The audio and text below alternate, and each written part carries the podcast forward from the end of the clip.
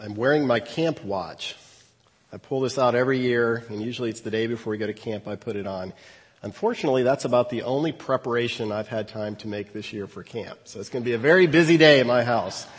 But please pray for us this year. Uh, over the years, uh, we've seen the Spirit do amazing things at camp, and it's it's done through your prayers. Uh, we rely on those prayers; they comfort us, and we ask you to pray with us during the week uh, for kids camp. And, and please pray specifically that the Spirit would be moving there and saving kids. Uh, as you look at my first slide up there behind me, you might feel a little bit disoriented. This lesson is the 15th and the final installment on the series that we began back in January and placed on hold in May when Bob left town. Uh, that long gap between the f- lessons 14 and 15 is kind of driven by the juggling that we had to do to fill the pulpit for those weeks while Bob and Jeanette were gone. You might remember that before Memorial Day, Wayne Denny preached, and then for the past four weeks, Jack Fish uh, preached on the book of Habakkuk. This week we will finish the series, Can We Do Church Cafeteria Style? And according to our schedule, Orville will preach next week and then Bob will return to the pulpit on the 13th and begin a series on the book of Hebrews.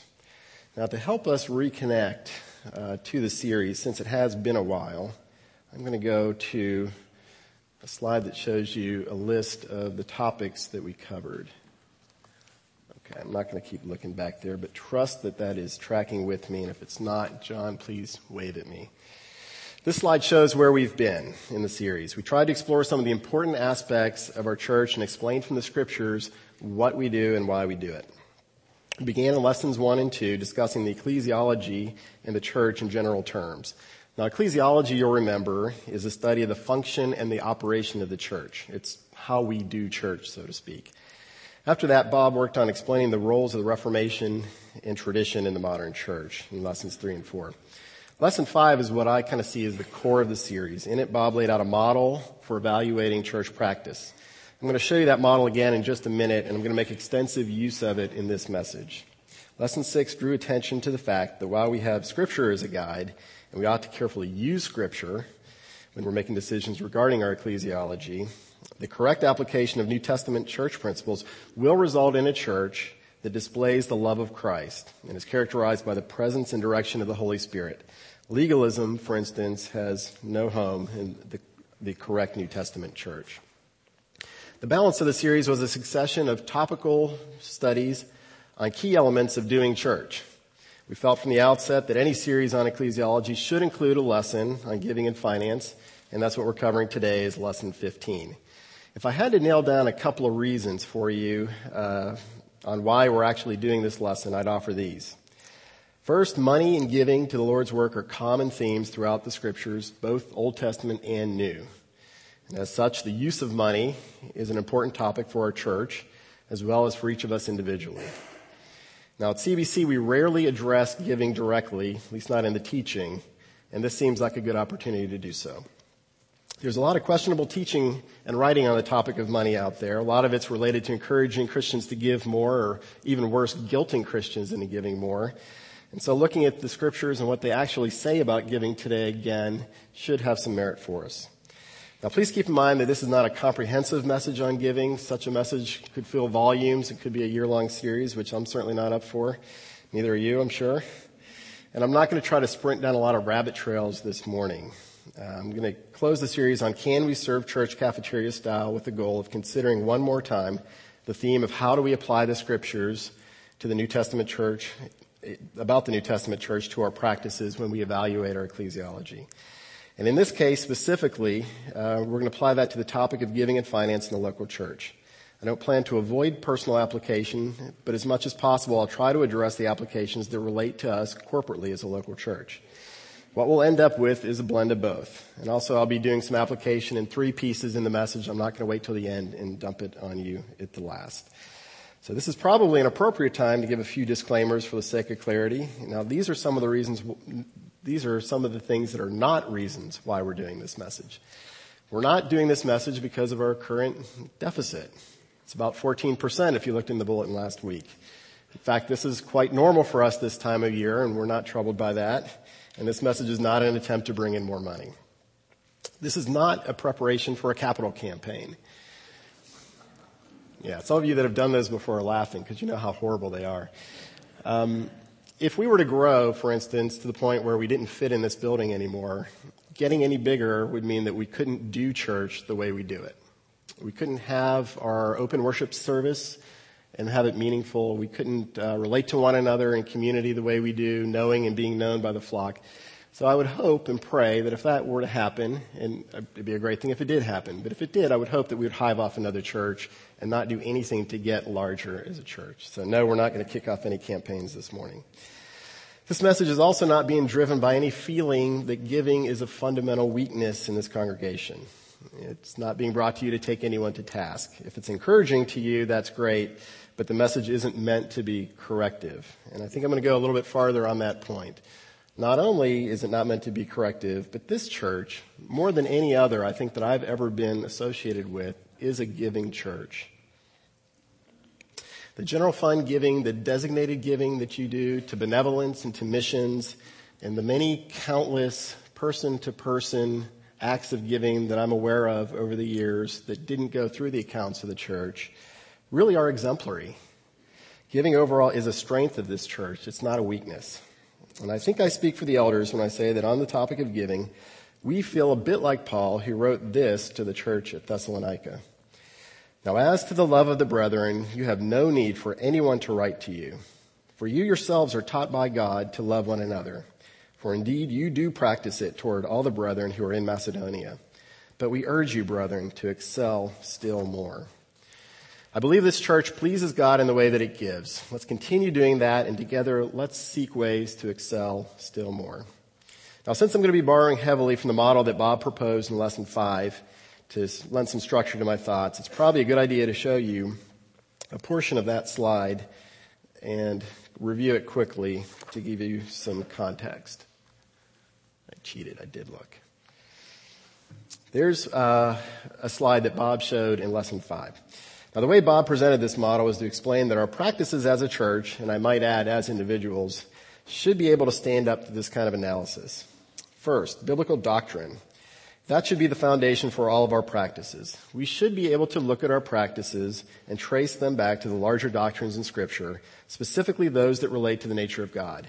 And Bob used an example when he taught this lesson five, where he pointed out that the character of God as seen in creation is an example for us as we do church. That the church should do all in an orderly way and do all things well, the way God did in creation. Second, biblical principles are a bit more concrete than the areas of doctrine are narrower in scope. For instance, Bob used the principle of male leadership, which is found in numerous places in scripture, and used that as an example that has direct application to New Testament ecclesiology. Third, biblical commands are even more specific than biblical principles, and they have a feeling of apostolic gravity to them, at least the ones from the New Testament do. Now I would add here as a point of clarification that Old Testament commands that were given under the law or as part of the law are not necessarily applicable to the New Testament church and its practices. The coming of the new covenant reorients the responsibility of God's people and we should seek to observe and obey New Testament commands in practice in the church today. Fourth, biblical examples. This, I think, is where we usually have the hardest time. The New Testament doesn't give many how-to lists when it comes to ecclesiology. Matthew 18 and the list of qualifications for elders and deacons are two notable exceptions to that. Those are places where we're giving a procedure and we're giving a checklist to use to make sure that we don't mess it up. Those things are just so important. But elsewhere in the New Testament, we usually don't have uh, quite as much structure to go by as far as examples. Now, where we do find examples of apostolic practice, however, we should carefully note it and either seek to apply it or we should really agonize over why we don't. I think that was one of Bob's points. Now that in a nutshell is the model that I like to use this morning, and I like it for a couple reasons. One, having multiple levels, there are four levels here as you see on the screen, gives you multiple opportunities to sniff out weak cases. So if you're, you're hitting well on doctrine and on principle, but you really don't see anything on commands, that should tell you something. Two, this model is not a true or false test. It doesn't give you a, a binary answer, but it does give you a, a, feel for the strength of your argument. Three, it balances the large scale Bible doc- doctrines with the small scale New Testament examples. And four, it assists you in bringing the breadth of scripture to bear on your topic. In, in fact, if you're doing this conscientiously, it kind of forces you to do that. So have you gotten the impression that I like the model? I, I do. I think it's really useful, and I, I hope it sticks for you too. So that's the model I want to use, and let's begin to look at our topic. To get us warmed up, I wanted to start with an example that relates to the topic of giving and finance in the church. Now, there are scores of different examples that could be used here, but since the point of the series is can we do church cafeteria style, or to put it another way, does it really matter how we do church? Can we do it any way we want to? I thought it'd be helpful to select an example that relates to our corporate giving. The most ex- obvious example of this is our offering. Now, we don't seem to talk a lot at CBC about how we do the offering. As Bob would say, it's not really a current itch, but I think it's worthy of consideration nonetheless. Here's why. The time we spend together on Sunday morning is very limited. In fact, whenever the elders consider making changes to the schedule, we really agonize over minutes and what we leave in, what we take out, what we adjust. The time is really important, and the offering is part of that time. So we have very little time together on Sundays. We really need to make it count. Uh, also, the way we allocate time and attention on Sunday morning reflects our priorities, and I think it's a silent commentary on what we believe about God and our responsibilities as a church. You've heard it said before that if you show me your checkbook, I can tell you what's important to you. I think if you show me your Sunday morning schedule, I can probably tell you what's important to your church, at least your leadership. Our attitudes about money and our use of money is important to God. He has a lot to say about that in scripture. And having an offering and the way we do it reveals something about the state of our hearts as a church, I believe, before God. I believe He cares about it. The way we do various things corporately, such as the Lord's table, baptisms, and yes, the offering, teach our values and teach our theology to newcomers and to our children. I think Joe said a few words about that in the worship service last week when he opened. And finally, the offering makes a good test case for applying our model because it's familiar to all of us, and the scriptures have a lot to say about the topic. And considering it in this lesson really won't be very difficult. This will be our last opportunity to revisit the, the importance of ecclesiology. So as I said, I believe it really does matter how we do the offering, but that's not to say there's only one right way to do it. What it really means is that each local church should consider the scriptures and what they have to say on the topic and seek to follow the Holy Spirit's leading and come up with a method that they think they are being led to use. And we're not to be judgmental or prideful, but we should be convinced in our own hearts that what we are doing is what the Lord wants us to do according to the scriptures and under the influence of the Holy Spirit. So is our method of doing the offering informed or supported by the scriptures? Let's see. You all know what we do here at CBC with the offering. We include it in the worship service after we finish the Lord's table. And we don't schedule a man to do the offering. A man will volunteer and he'll get up and he'll say a few words and he usually ties that into uh, the theme of the morning from the worship service. And then um, he blesses the offering in prayer. We pass the plates. Special music happens. We all enjoy that. Then afterwards, two people count the offering and the checks get cashed and we publish the results in the bulletin next week. So why do we do it this way? Have you ever pondered that? Is this a good method? A better question may be, is this method good according to scripture? But to gain perspective, let me present to you an alternative method from a church that Rebecca and I attended some 15 years ago when we lived in Houston. A few of you are familiar with that church. I see Martin Tui here. Martin actually attended that church when he was a youth. And Ron and Jackie Calkins had family there. I know that they're familiar with that church as well. And that church had a different method. That church did not include an offering in their worship service. That church really didn't talk about money or pray about money corporately as I can remember. That church, what they did, they took a box and they put it in the back of the sanctuary and then they printed a couple of sentences in the bulletin inviting believers to give if, they felt led, and they left it at that. And at the time, I thought that was pretty good. I liked that. It felt kind of countercultural for a, a, you know an evangelical church. It was very functional, and it seemed to be acting in faith. They seemed to be relying on the Lord to provide for them, and it was one of the distinctives of the church that I think I was generally pleased with. But how should we evaluate that method? Is it more scriptural than our traditional method? So we're going to use this example as our test case for applying that model for scriptural application. And then we're going to come back to these questions later in the hour. But let's look at some scriptures. Doctrines related to church finances. Our first task in using the model is to consider some key doctrines that relate to church finances. In my thinking, the goal is to consider what we know about the character of God and relate it to the question at hand. The purpose of this is to try to ensure our practice aligns with what we know to be true about God according to the scriptures. Now, none of these lists that I'm going to show you are exhaustive. I'm sure you can add to them, but those are some things that I picked in the interest of time that I think relate to our topic. God is self-sufficient. I'd like to offer a clip from Paul's sermon on Mars Hill from Acts chapter 17 to illustrate this. He said, so Paul stood in the midst of the Areopagus and said, Men of Athens, I observe that you are very religious in all respects. For while I was passing through and examining the objects of your worship, I also found an altar with this inscription, to an unknown God.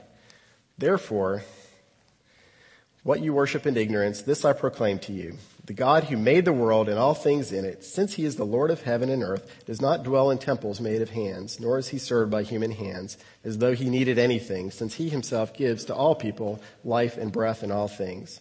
This is a key point to remember when thinking about church finance and giving. God doesn't need anything.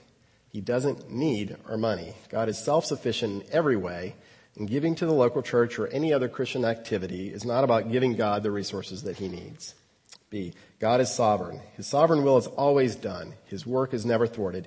We see this point throughout scripture. Here's one example in Psalm 103. The Lord has established his throne in the heavens and his sovereignty rules over all. Bless the Lord, you his angels, mighty in strength who perform his word, obeying the voice of his word.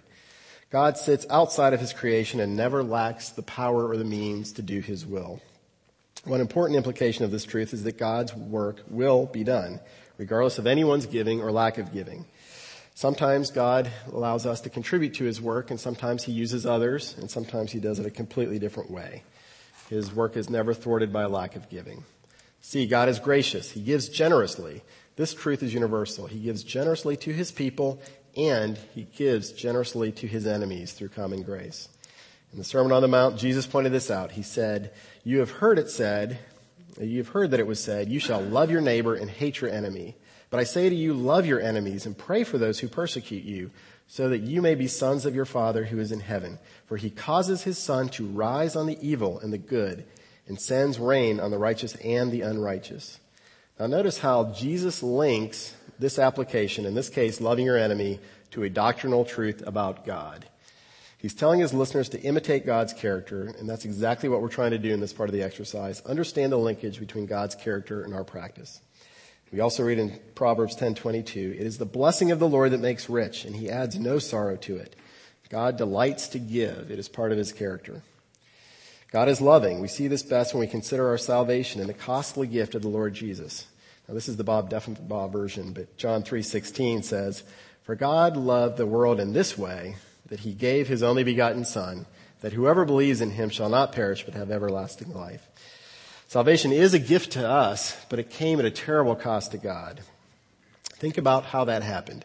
He sent his son Jesus, part of the Godhead, into the creation that Jesus brought into being. Jesus took on flesh, an action that has eternal consequences for him. He has a physical body today in heaven. Jesus suffered all kinds of pains and indignities, all the bad things about living in the world that we suffer, and Jesus died the cruelest death that a very cruel people could devise. Now that is a high cost. God gave sacrificially at Calvary. So how can we generalize or summarize across these points as they relate to giving and finance? First, we need to disabuse ourselves of the notion that our giving is critical to completing God's work. It is just simply not true. He is self-sufficient and his work is always done. Second, we are told to imitate God, to be holy because he is holy. His character is the example that we should seek to emulate, and this includes giving. How can we apply these doctrines to our giving? First, keep a proper perspective in regards to our church finances. If we are faithful, God will give our church work to do and he will also give us the means to do it. Do not doubt his provision. Do not shrink away from big objectives or big tasks. And if you ever start to waver, place an emergency call to Ron Manis, ask him for a biography on George Mueller, and start reading. It will bring you down and you'll be okay. So Ron, prepare for a rush. Actually, I've got the new one out that you just got in. They're gonna have to wait for me. We serve a big God and He is faithful to provide for His people. He is faithful to provide for His work. Another application is be open-handed, both corporately as a church and as individuals. God gives generously and sacrificially to us. We honor Him when we give the same way. When the world looks at us, they should see the family resemblance. When they ask why we are oddly generous, we should immediately respond by talking about our Father who is more generous than we are. It glorifies Him when we give. Now, being open-handed has its own requirements, doesn't it? To achieve it, we need to be financially ready to give. And this requires us to have some margin, to have some ability to give when opportunities arise. It also requires us to be aware of needs. Do you see needs around you? They are around you. We need to train ourselves to look and notice when people have needs or things need to be done. We also need to be willing to take some risks. I find it kind of ironic because face it, we've all done some stupid things with our money, right? In the past. We won't admit to it today, but we've done it in the past. But when we're asked for help, we suddenly become experts in discerning bad stewardship.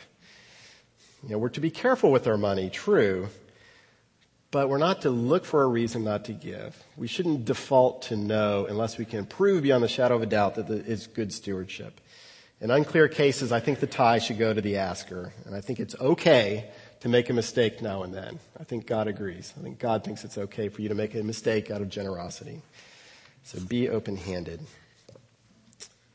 Principles. Principles relating to church finances. As we consider the principles that we find in scripture that relate to this topic, you'll notice that these points are even narrower and more leading than the doctrines that we just covered. First, one cannot serve two masters. This principle contains a caution to the church. Matthew 6:24. No one can serve two masters, for either he will hate the one and love the other, or he will be devoted to one and despise the other. You cannot serve God and wealth. This verse, of course, is from the Sermon on the Mount. The verses preceding it uh, encourage us to forego that normal human tendency to try to mass up a pile of treasure on earth, but instead to lay up treasure in heaven.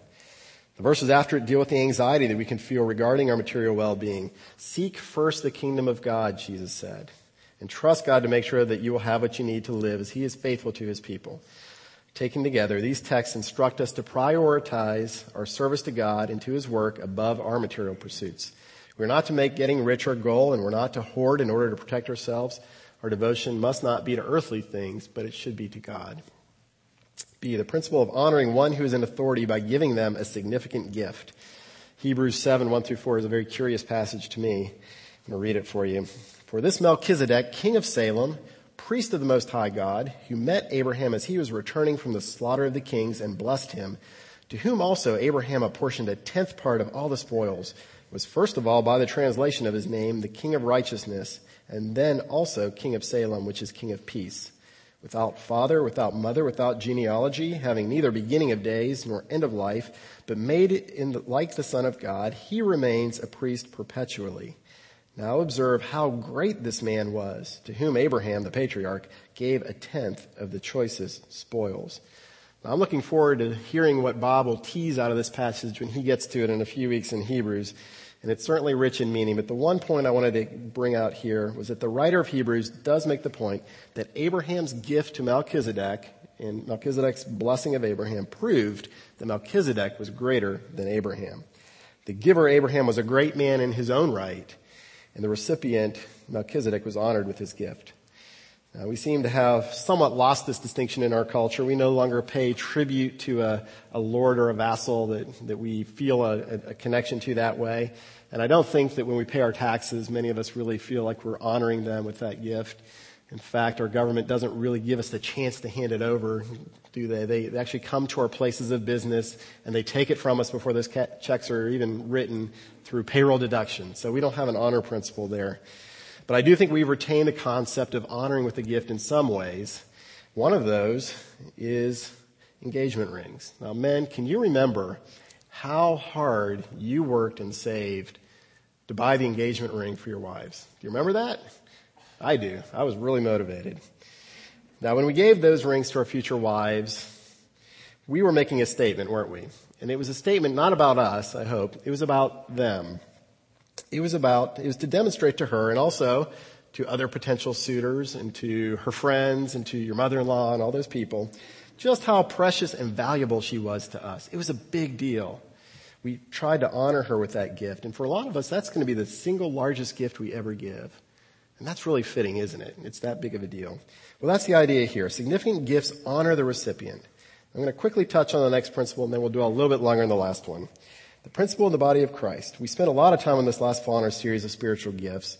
And what I just want to point out is that we are joined together in the body of Christ. And that's an honor and it's a privilege. And the body of Christ is to care for itself by caring one to another.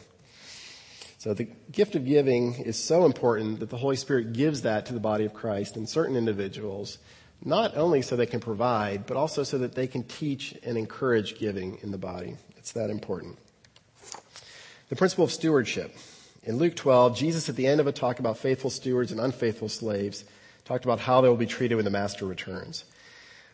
Uh, Luke 12, 48. From everyone who has been given much, much will be required, and to whom they entrusted much, of him they will ask all the more. And this cuts to the heart of the principle of stewardship. In essence, stewardship is possessing things that were entrusted to you and remembering who owns them. And treating them the way the owner would treat them. As employees, we have stewardship to our employers. It's a very important principle, has universal importance, but it should be rather unsettling to us in places like this, in churches like this, where we are blessed with so much material wealth.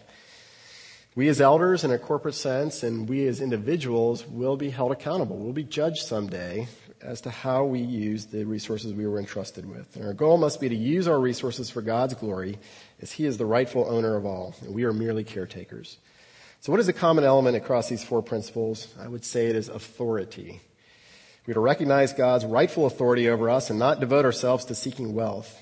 We demonstrate that we are under God's authority as good stewards when we submit our material things in giving to God for the benefit of His work and for the benefit of His church. What applications can we draw from these principles? One, our giving is important for many reasons, one of which is that it helps us keep our priorities straight. Priorities straight. Week after week, or as often as we do it when we write that check, it's a reminder, a tangible reminder that all that we have is really owned by God and it's been entrusted to us. Two, everyone should give something. Our giving isn't about making an impact. It's not about the size. If it were, someone who is in a very dire place financially could reasonably opt out and simply not give. But it's not about that. It's about making a statement, about a statement about who we seek to honor and who is in authority over us. Regular giving is important no matter how small the amount. Three, giving becomes worship when we do it with the proper motivation. Now, giving to God out of love and devotion to Him glorifies Him, as we saw in the case of Melchizedek. That redeems our corporate giving from being a method of collection and it elevates it to the level of worship. If we want to honor God with this part of our lives and with this part of our service, we need to approach it the right way. Now, I'm often encouraged by various members of the body that will talk about their preparation for worship. That might include time spent in prayer and confession. It might be spending time in the Word. It might even be going to a brother or sister and saying, hey, we have a problem between us. Let's fix it and do that before worship. I'm encouraged by that because in general, I think you take that very seriously. And I would suggest that our giving through the offering is an act of worship as well. And we need to give some thought to how we do it. We need to give some thought to how we prepare our hearts and how we express ourselves to the Lord in that way. I'd like to take a few minutes as an aside and address stewardship in the context of finances at CBC and explain to you how the elders try to be good stewards with what we've been entrusted. And I know there's a lot of small words up there. I'm pretty much going to run through them, so don't worry if you're having trouble reading them. First, we recognize the Lord's constant faithful provision for us these past 32 years. We have complete confidence in God, in His love for us, His provision for us, and we want to recognize Him now and always for His kindness to us. Two, we trust God to give our church the resources it needs to do the work that He wants us to do. And this is really true. We don't agonize over giving in the middle of the year when it's low like this. We want to listen to the Lord's leading in ministry and plan to do those things. And we know that He always provides for His work.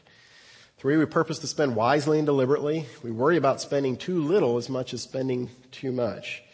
We evaluate our spending during the year and we make adjustments. And we want to make sure that those we partner with, our missionaries and other organizations, are also good stewards. And we want to make sure that their ministry goals align with ours. Now, we really mean that spending too little on ministry could be even worse than spending too much in a non-essential area. Our spending should in some way reflect our priorities and what God has asked us to do. Four, we have no debt and intend to remain debt free. Our mortgage was paid off a few years ago and that enables the church to be debt free. So none of the giving to the church goes to debt service. We intend to keep it that way. Five, we have purpose not to know what individuals give to CBC. Now, while we feel it's our responsibility to teach on the topic of giving, and teach you what the scriptures say, we've purposed not to know what any individual actually gives. This has been a long-standing policy of the elders, perhaps since the beginning. Six, we want to be fair to staff and responsibly maintain our facilities, but we really strongly desire to maximize what we spend on ministry programs, outreach, and missions. This is probably an appropriate time to say that from time to time we receive designated gifts for projects around the building. Uh, that great new elevator that we have was uh, made possible in part by a generous gift from an anonymous giver. And we have another project that's coming up soon, which is going to be to replace uh, the windows here above the baptismal with some some really nice stained glass.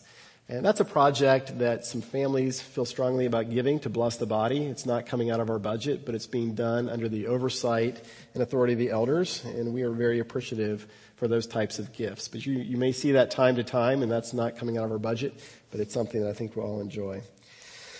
Uh, seven, our books are accurate and open to the congregation. We're committed to orderly books, and we, we share information a few times a year in summary form. If you'd like to know more, we are happy to provide more information to you.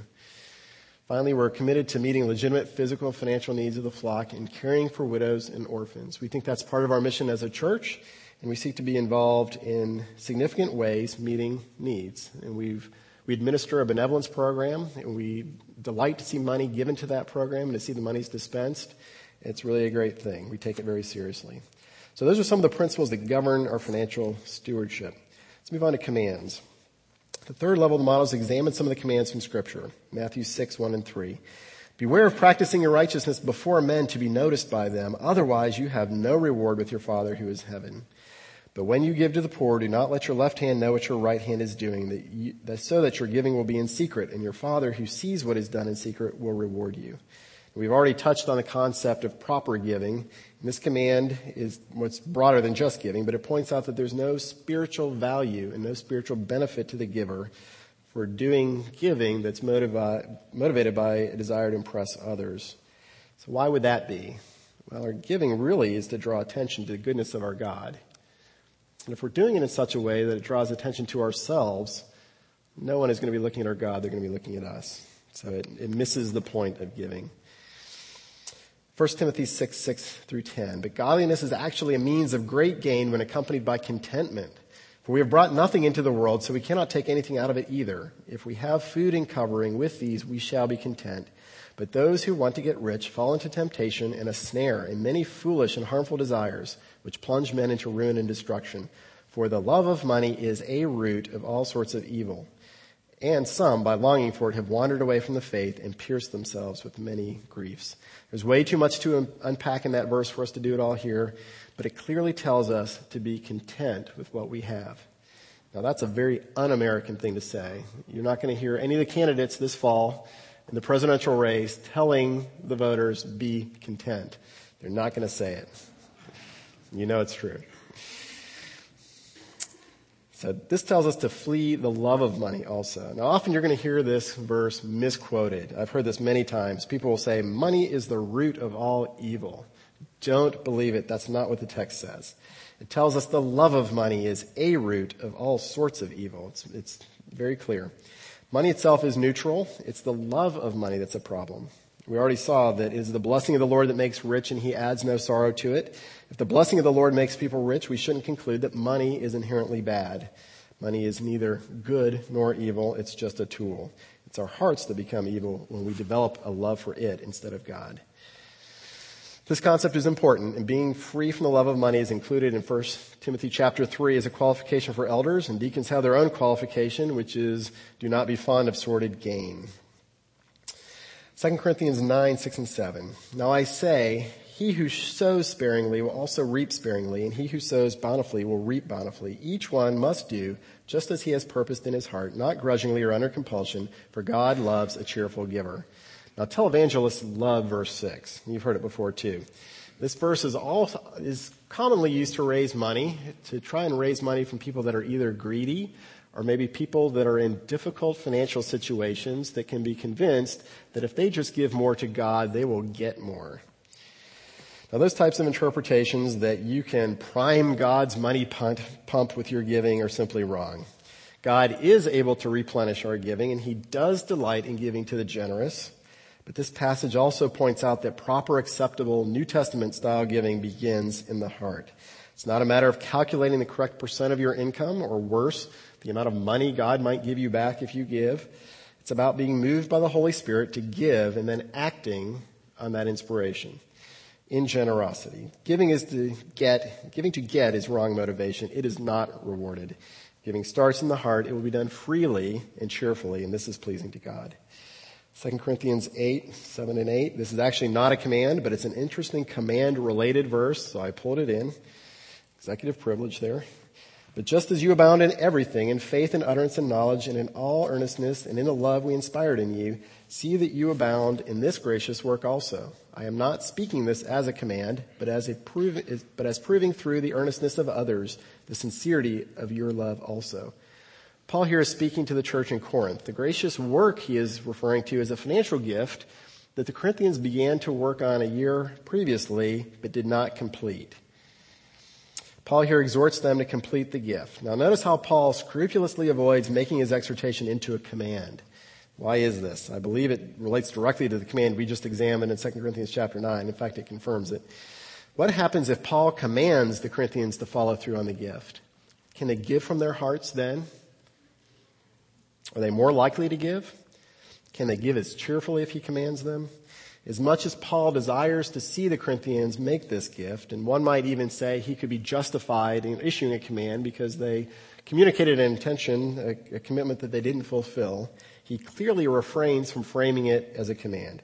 This is further evidence that New Testament giving is spirit-led, not compulsory giving. The theme that I see in these four texts is the importance of the heart in matters of money and giving. Our hearts must be free from the love of money.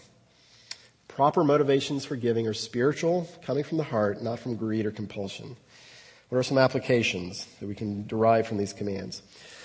Our procedures for accepting and reporting gifts as a church should enable and encourage anonymity, and I believe they do. As I said, the, the elders don't see what anyone gives, and no one outside the business office does.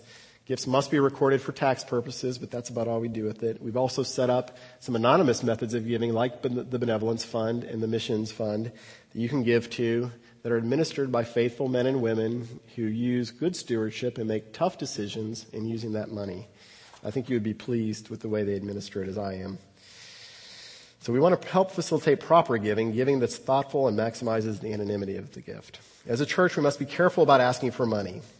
Now, our primary tools for communication are the congregational meeting, leadership meeting, the summary in the bulletin when it comes to money. And we really want everyone to know where we are financially on any given week. That's why we print that in the bulletin. But we don't want to encourage giving out of guilt. We don't want to encourage giving out of any type of compulsion. We desire the gifts to be properly motivated. We want them to glorify God and we want them to bring a spiritual blessing for you. That has a lot to say about the way we talk about money and the way we communicate our status. Okay. Brace yourself. I'm going to take a shot at the tithe here. Many of the Christian writers and ministries today that help people with their money teach believers to tithe. And by tithing, they usually mean giving 10% of your income to the Lord's work. And to their credit, they usually, at least the ones I'm familiar with, usually do address hard issues related to money. They talk about materialism. They talk about the overuse of credit, things like that. I think they do a lot of good work. I also think that their exhortations to give from the heart really are right on. I'm not saying that they're bad people or bad ministries. But the problem I have with tithing is the notion that 10% is somehow a perfect, good, and right number for someone to give. As neither Jesus nor the apostles taught on tithing, but they taught a lot about grace-based giving and generosity, I think we need to rethink the concept of the tithe. And here's a formula that I would suggest in its stead. One more, John. There we go. Again, if you can't read it, I'm going to read it for you. One, pray about your heart attitudes in giving. No proper giving can occur if your heart is not right. Stop using the term tithe. I think it has Old Testament law connotations that aren't relevant for the believer, and I think it causes confusion about the proper motivations for giving. I like the term grace giving instead. Develop and maintain correct priorities and attitudes about money. Now this requires a lot of work and ongoing work, and it's hard. It requires studying the Word. It requires prayer. Uh, you really have to guard your heart on that. Be responsible in spending. Do those things that they tell you that are good to do. Have a budget. Discipline yourself to live beneath your means. Get out of debt. Do those things which are also hard. Next one is give something. Now this might be a tiny amount based on your financial situation, but give some money on a regular basis. Seek to increase the amount over time as the Holy Spirit leads you and as you're blessed. When you're blessed, if you have a windfall or an increase in income, don't spend it on yourself. Give some of it away. Take that opportunity to give more. Don't try to force 10% if you can't afford it while being otherwise responsible financially. And don't feel guilty about your number if it's under 10. That's not proper giving. On the other hand, don't limit yourself to 10% if you have the means to give more. Those that are wealthy probably should be giving a lot more than 10%. Give out of your abundance. In either case, seek to give at a level that has a sacrificial element to it. what I mean by that is seek to live somehow differently because you're giving to the Lord. Try to achieve a level of giving that requires some kind of financial accommodation. I think it's good for your heart and I think it imitates God in the sacrificial nature of His giving. Do these things as the Holy Spirit works in you and do them cheerfully and freely. Give freely of your time and talent to the Lord as well, but do not neglect to give something financially. That's what I would suggest as a replacement for the 10% tithe. Now let's look at a few examples. We're running out of time. These are going to go really quickly. Uh, 1 Timothy 5, 17 through 18 says, The elders who rule well are to be considered worthy of double honor, especially those who work hard at preaching and teaching. For the scripture says, You shall not muzzle the ox while he is threshing, and the laborer is worthy of his wages. The early church did support gifted teachers. Uh, we see inference to this in 1 Corinthians chapter 9 and elsewhere, and Paul here is justifying the practice. B, 1 Corinthians 16, 1 through 4. Now concerning the collection for the saints, as I directed the churches of Galatia, so do you also. On the first day of every week, each one of you is to put aside and save as he may prosper so that no collections be made when I come. When I arrive, whomever you may approve, I will send them with letters to carry your gift to Jerusalem. And if it is fitting for me to go also, they will go with me. This example further demonstrates that the early church financially supported the poor. And it's a remarkable example. You have probably Gentiles uh, in Corinth being asked, encouraged to support Jewish believers in Jerusalem. International aid was going on 2,000 years ago. I find that very remarkable. Paul also instructs the church to be systematic and deliberate in their preparations to give, to avoid a shortfall or a last minute rush when he arrives. Surely there's something there that we can take away. Paul also makes the point that giving is to be done by each one as he may prosper. I don't get the feeling that the people of Corinth were being pushed to hit a magic 10% mark. I think they were supposed to give generously. Also, Paul uh, takes care to provide safe, documented transportation for the gift. He's showing concern for good stewardship. He's also showing concern for the feelings of the givers in this instance. John 3, 5 through 8. Beloved, you are acting faithfully in whatever you accomplish for the brethren, especially when they are strangers, and they have testified of your love before the church. You will do well to send them on your way in a manner worthy of God, for they went out for the sake of the name, accepting nothing from the Gentiles. Therefore we ought to support such men so that we may be fellow workers with the truth. The early church supported missions work and traveling ministers. And it's interesting that John calls givers fellow workers with the truth. That's encouragement to give as well. Okay, I'm going to skip to my next slide. I know we're running out of time. So the offering, this is where we began, considering whether our traditional form of offering seems to be aligning better with the doctrines, principles, commands, and practices that we see in scripture than the alternative.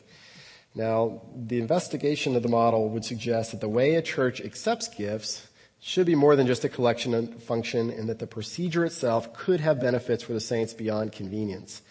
We saw that some of the goals and potential benefits of giving to the local church were fostering worship, building a sense of community and Christian fellowship, and encouraging one another. It would seem wise, therefore, I think, to select a method for the offering that makes good use of these opportunities. So how do, how do we score them? I threw some things up there. I think as far as doctrines go, they're tied. I don't see any difference.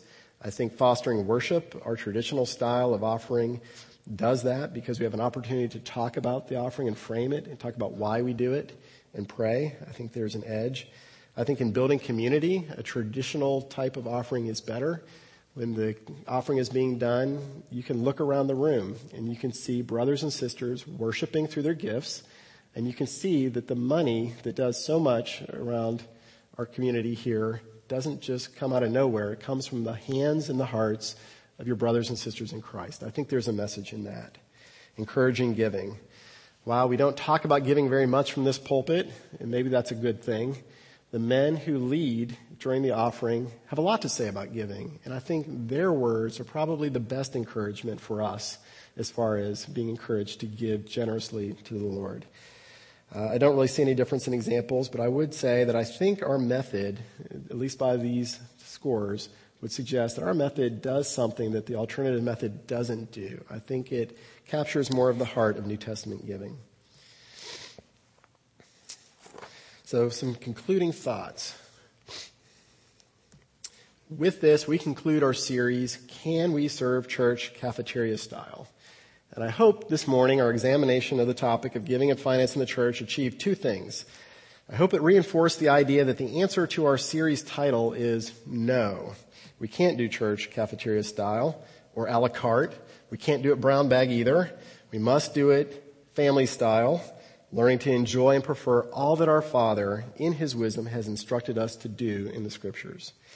I hope you found something in this discussion of spirit-led giving to be liberating to you as you ponder the freedom and the blessings that we have as church-age believers under our Father in heaven. And I hope it's challenging to you as well as you consider our calling to imitate our Heavenly Father who gives us things so freely and so sacrificially. That's it. Let's pray. Dear Father, you are our kind and good Father, and first we want to recognize your provision for us in all things. We thank you for providing for this church. We thank you for providing for our families and us as individuals. You have been so kind to do that. We thank you most of all for providing salvation for us through the work of the Lord Jesus and his sacrificial death at Calvary. Thank you for that. I pray that if anyone is within hearing of this message, that doesn't know the Lord Jesus, that has not been washed by his blood, they would not consider giving to you, but instead would consider accepting the free gift of salvation that comes through his finished work. Please make us excel even more in our good works and in our giving. Help us have the right heart attitudes. Help us give out of, of thankfulness to you and, and help us to give joyfully to your work. Please continue to bring us work to do, even hard work and big things that we can do for your name's sake. It's in the name of the Lord Jesus that we pray. Amen.